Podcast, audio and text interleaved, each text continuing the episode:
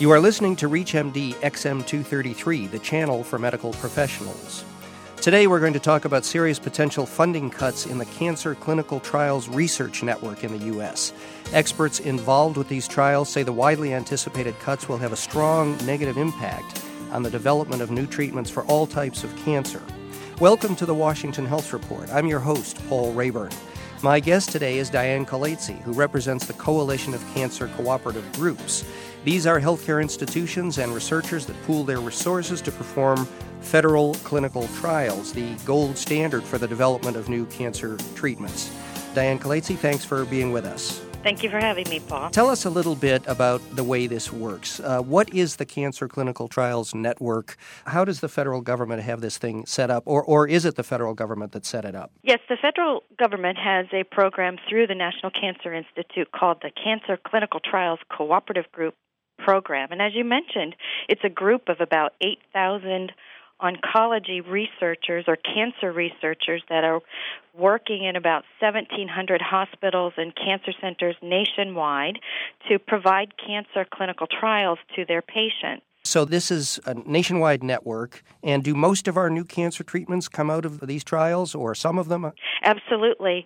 This network, which we mentioned is funded by the National Cancer Institute, has been around for 50 years the largest standing network of oncology researchers, and the groups establish the treatment standards and they develop improved screening and prevention methods for all types of cancer. Wow, 50 years. I can't imagine what the state of cancer treatment was 50 years ago. I guess you've learned one or two things in the last 50 years.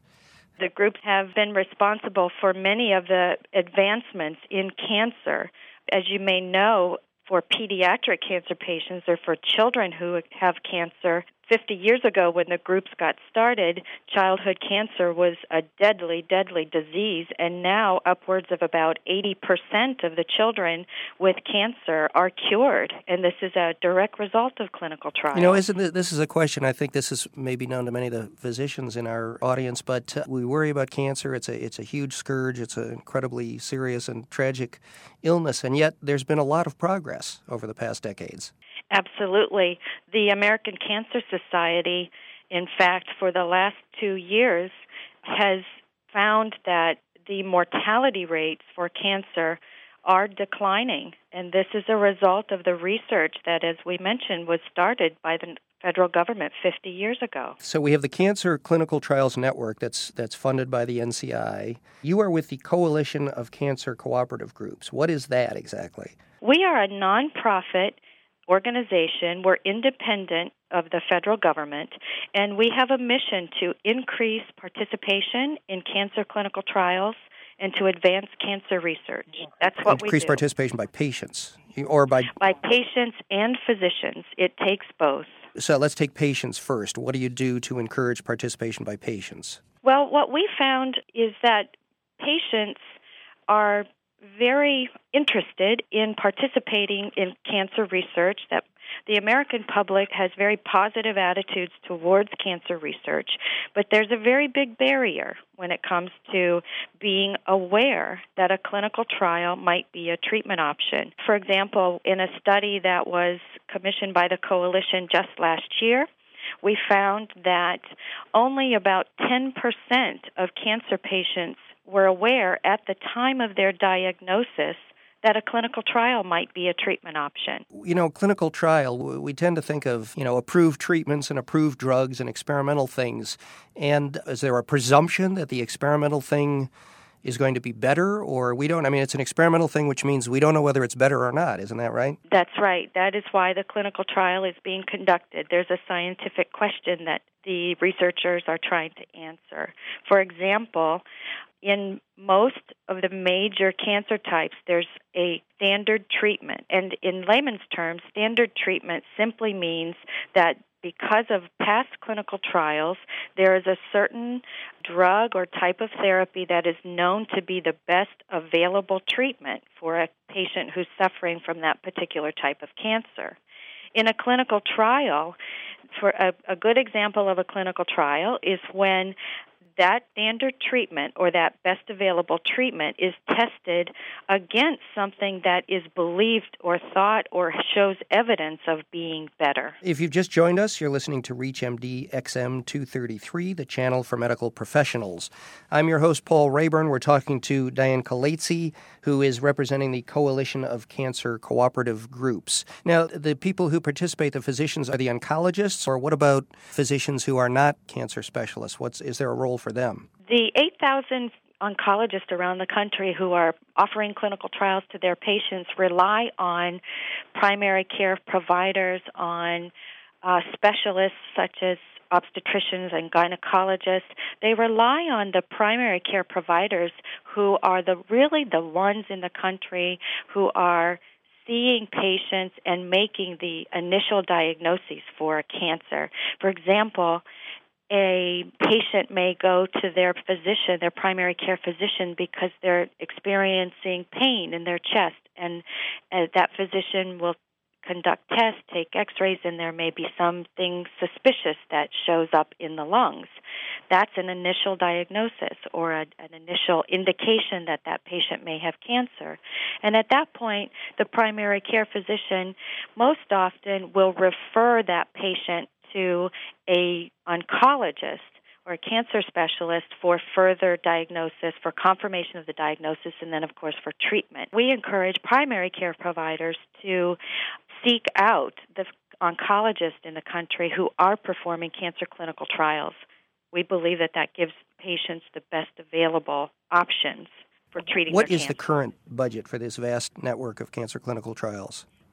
Well, the current budget is at about $146 million. So that's, and a, that's a big that chunk is, of NCI's budget, overall budget. Well, it's actually about 0.9%. 0.9% of 0.9% of the entire National Cancer Institute Really? budget. Yes. It's a trivial amount of the. It's a small right, amount. Yeah. We're we're fighting and scratching to keep every bit of And, it that we can. and what's the problem? What's what's happening? What do we expect coming up in the coming year or years? We expect that this particular program, the can, the clinical trials program, is going to be cut by 10% by the National Cancer So 10 Institute in the current fiscal year Ten that we're in right now. isn't so much. Is that 10% is a huge cut in a budget of 146 what? What what will be the consequences of that? Why why is it a huge amount, and what happens if that's if that's what what happens? It's a huge amount when you translate it into impact. So if the cuts are implemented, we are expecting that about 95 clinical trials will either be delayed for activation, that means we'd have to hold off on starting those clinical trials, or if there are open clinical trials, meaning trials that are up and running and patients are participating, we may have to close those studies. Now, that would be about 95 clinical trials, and as a result of those delays or closures, we would be eliminating about 3,000 patient slot or patient opportunities to participate in those How many? Just to put this in context, how many clinical trials are there, and how many patients involved at this point, roughly? Well, if you if you look at the average number of clinical trials being conducted in this program alone, it's about on average again, it's about 220 clinical trials in a year. So we're talking about maybe even as much as half of the clinical trials being affected. How does a ten percent cut lead to affecting half the trials? It leads to that because of the amount of funding that is set aside for each clinical trial. But I think looking also at the patient side, what does this mean for cancer patients? About 25,000 patients participate in cooperative group trials every year. And we're expecting that the cuts would eliminate about 12%. It's 33,000 of these patient slots. So we're actually reducing the number of patients that would have the opportunity to participate in a clinical trial. This means patients, some patients lose that opportunity, delays in the establishment of new drug treatments, and lives lost. Is that overstating it, or is that right? Well, it would be, I think that would be the progression, yes. One thing I want to point out that's very important um, to tell physicians and patients who are currently in a clinical trial they will not be affected. So patients who are currently in a study that's either going to be closed or mainly the ones that are closed down, they are going to continue to re- receive their treatment without any interruption. They would just won't recruit new That's patients. That's right. That they the just idea? won't be able to recruit additional patients, and as you said, that then leads to insufficient data being collected on that study, so we would never really learn the results of that clinical trial. You know, we live in a world where, with with ballooning federal deficits and so forth, and if something has to be cut, I mean, maybe you know, maybe this is your share, and you've got to absorb this, and and that's it, or maybe this is the wrong place to cut it. Other than arguing, you know, for your own cause, what would be the reason to say, you know, make the cut somewhere else? Right. Well, it's it, there couldn't be a worse time. I guess there's never any good time to receive a budget cut.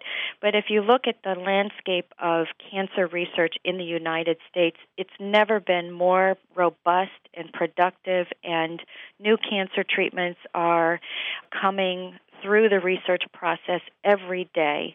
There are estimated to be about 400 new drugs, Paul, that are being tested in cancer clinical trials. And it's a very exciting time in research. As we mentioned, the American Cancer Society has shown in its annual studies of mortality rates that the, the mortality rates are dropping. The country as a whole has invested a great deal over the past 50 years in research, and it's an exciting time for all researchers and for cancer patients to have additional options to consider. It's not the right time to stop. Now, the physicians and and patients who want to find out more about these can go to your site, which is cancertrialshelp.org. Correct. Is that right? Cancer Trials- www.cancertrialshelp.org. Okay, or they could also go to the National Cancer Institute website and find uh, listings of clinical trials Correct. and so forth. Correct. The cancertrialshelp.org website has a terrific search engine called Trial Check. It's the most accurate and up to date search engine for cancer clinical trials. It's updated every day. There's nothing else like it in the country. It's a great place to go. And physicians can also find instructions about what to do to get their patients involved Yes. through this website. Yes. Okay. And uh, all right, the, the NCI website I think is nci.gov, which would be another source of information. Oh, thanks very much for being with us. We've been talking about proposed cuts in the funding of cancer clinical trials and the consequences for doctors and patients. I want to thank my guest, Diane Colatzi from the Coalition of Cancer Cooperative Groups.